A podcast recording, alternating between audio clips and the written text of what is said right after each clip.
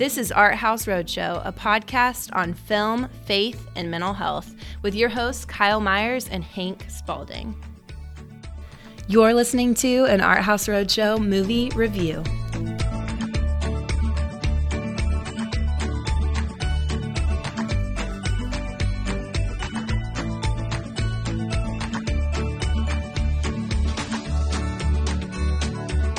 Welcome back, nerds, to another episode of the Art House Roadshow. Today, I have a very special review, uh, reviewing um, a more art house um, oriented film um, from the uh, filmmaker uh, Jim Archer, uh, entitled Brian and Charles, which is based on an earlier short film by Jim Archer by the same title. Um, this won some awards at Sundance, um, and I think is a really interesting film that might have passed um, under your radar. Um, but I watched it because I'm actually a big fan of the main actor, um, David Earl, um, who's in um, some shows that I really like, uh, such as Afterlife and Derek. Um, he plays a very different character in this film than he does in those.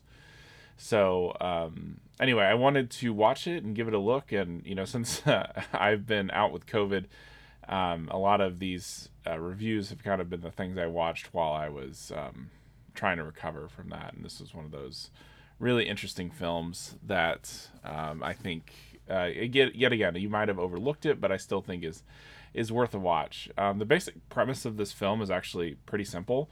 Um, there is a character named Brian who is played by David Earl, um, who's actually also one of the writers uh, for this film. His name is Brian um, and he lives in kind of the uh, a English countryside um, where he is a an inventor of all kinds of like uh, things that um, don't work right? He so for example he um, he thinks of um, a belt for eggs or a pine cone bag um, or a flying machine that tells time you know none of these things really work if, particularly well the stuff that does work doesn't really appeal to anyone he's a very lonely man. He lives by himself, kind of out on this um, this this house on this uh, sprawling English landscape um, that's quite captivating um, to just look at.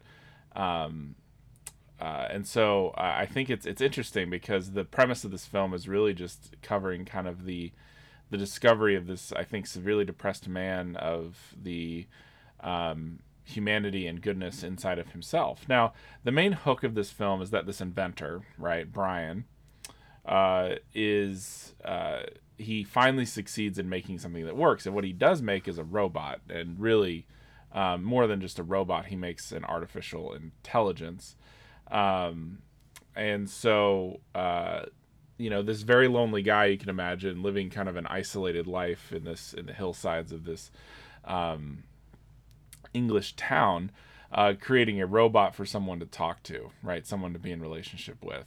Um, you know, it's it's funny. One of the main things that Brian eats is cabbage, right? And and one of the main things he does is just kind of um, stay to himself, right? And so one of the things that's interesting is after he creates this robot, it doesn't work like most of his other things, but then finally comes to life, and he names that robot Charles. And for the most part, his uh, journey is learning how to love Charles well and to um, to do well by him, almost kind of like a parent raising a child. Um, and the the fascinating thing about it is, you know, Charles begins to grow and his own understanding of himself and his own desires of the world. And Brian has to kind of learn how to navigate those things. But even as he's learning how to love uh, Charles, Brian is learning how to love himself which I think is really interesting. He he learns things like confidence, things like um, social skills, and so he actually picks up a girl um, girlfriend throughout the course of this film um, uh, named Hazel, um, and so it's interesting. Um, though they go in different directions, Brian and Charles do.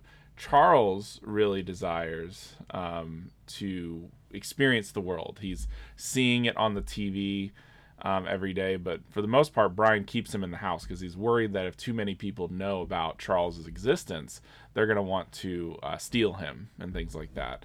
Um, sure enough, this does happen. Uh, the kind of neighborhood bully, for lack of a better phrase, named Eddie, um, uh, played by Jamie Michie, uh, steals him and kind of forces him into servitude and things like that, and tortures him and has a plan to uh, set him on fire at the uh, community bonfire, which is really not a great thing.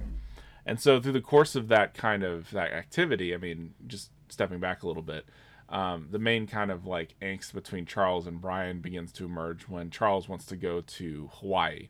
He sees a, a video for Hawaii on the TV and he wants to go there and, and brian wants him to stay at home because really brian i think um, even though he's depressed and lonely he loves his home he loves the people he's around he just wants a community uh, and so him learning the skills necessary to develop friendships courage things like that arise from this kind of interaction with this uh, robot charles who um, helps show not only brian's humanity but reveals his own um, ultimately um, Brian stands up to Eddie, gets um, uh, Charles back through the use of his other inventions that start to work, the help of Hazel, and allows Charles to kind of go on this adventure by himself to Hawaii while he stays behind with Hazel.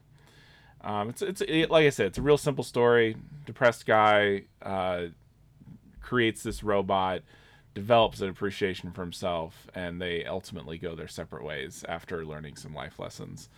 Um, I like this movie for a lot of reasons. This might be one of my favorite films so far of the year because it it um, I think it like reverses the trope of like um, AI and and there are some cases in which you know this obviously doesn't bear out, but a lot of like movies about the development of AI and, and development of robots, you know, I think of like the Terminator or iRobot or things like that. They ultimately turn on humans and it's this thing to fear.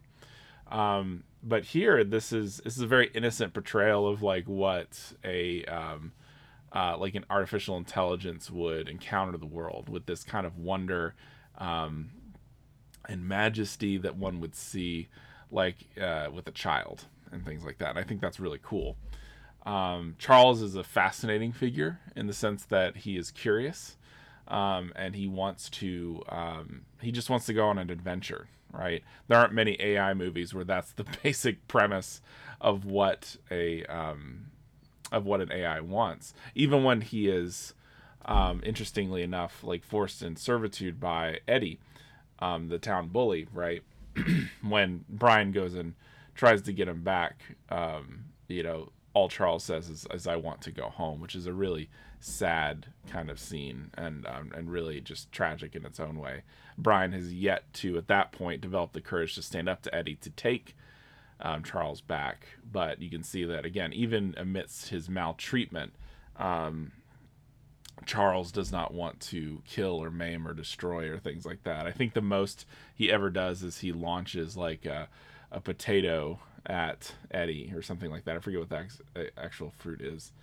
Um, but I, am always a fan of these movies that reveal something human. And and again, you could get lost in the idea of this main character, you know, because if you look at Charles the robot, he's built out of like a mannequin head and like an old washing machine, um, and so it looks very awkward, right? Um, it's obviously done with realistic effects. It's supposed to look clunky and weird, and so you can get lost in the kind of weirdness of it and really miss the humanness of this story that is really just um, an attempt to show how we as people learn how to value what's best in ourselves through our encounter with another. And I think there's a deep theological theme too um, in prevenient grace in the sense that like learning like to be loved is the first step towards which we learn to love ourselves right and i think that's that's such a powerful story right and Brian and Charles like offers this story in I think really profound and helpful ways. And it shows, and uh, the backdrop is kind of this agrarian lifestyle. Brian lives, you know, on a like uh, it looks like a f- plot farm. He doesn't, you don't really see him do any farming, but he has this deep connection with his land and his and his place. Um, and people ha- uh, ultimately have this connection with him too and this kind of rootedness with um, technology, land, and place as a kind of like um, uh, homeostasis between everything. I think is is such a rare story. ultimately the technology departs. And I think that illustrates even for Brian this desire to um, know the limits of what technology is for him, to not remove him from his land. He doesn't go on that adventure with Charles, he stays home because he feels this connection to place. And I think that's such a, a fascinating and powerful story because the point of the narrative, as it's laid out by the director, um, is to root Brian within a world in which he sees himself as belonging and matter and, and that he matters. And that is deeply tied to place. And for us, like there's a connection or should be a connection, a rootedness to our communities and the people that we belong to and the places that we belong to.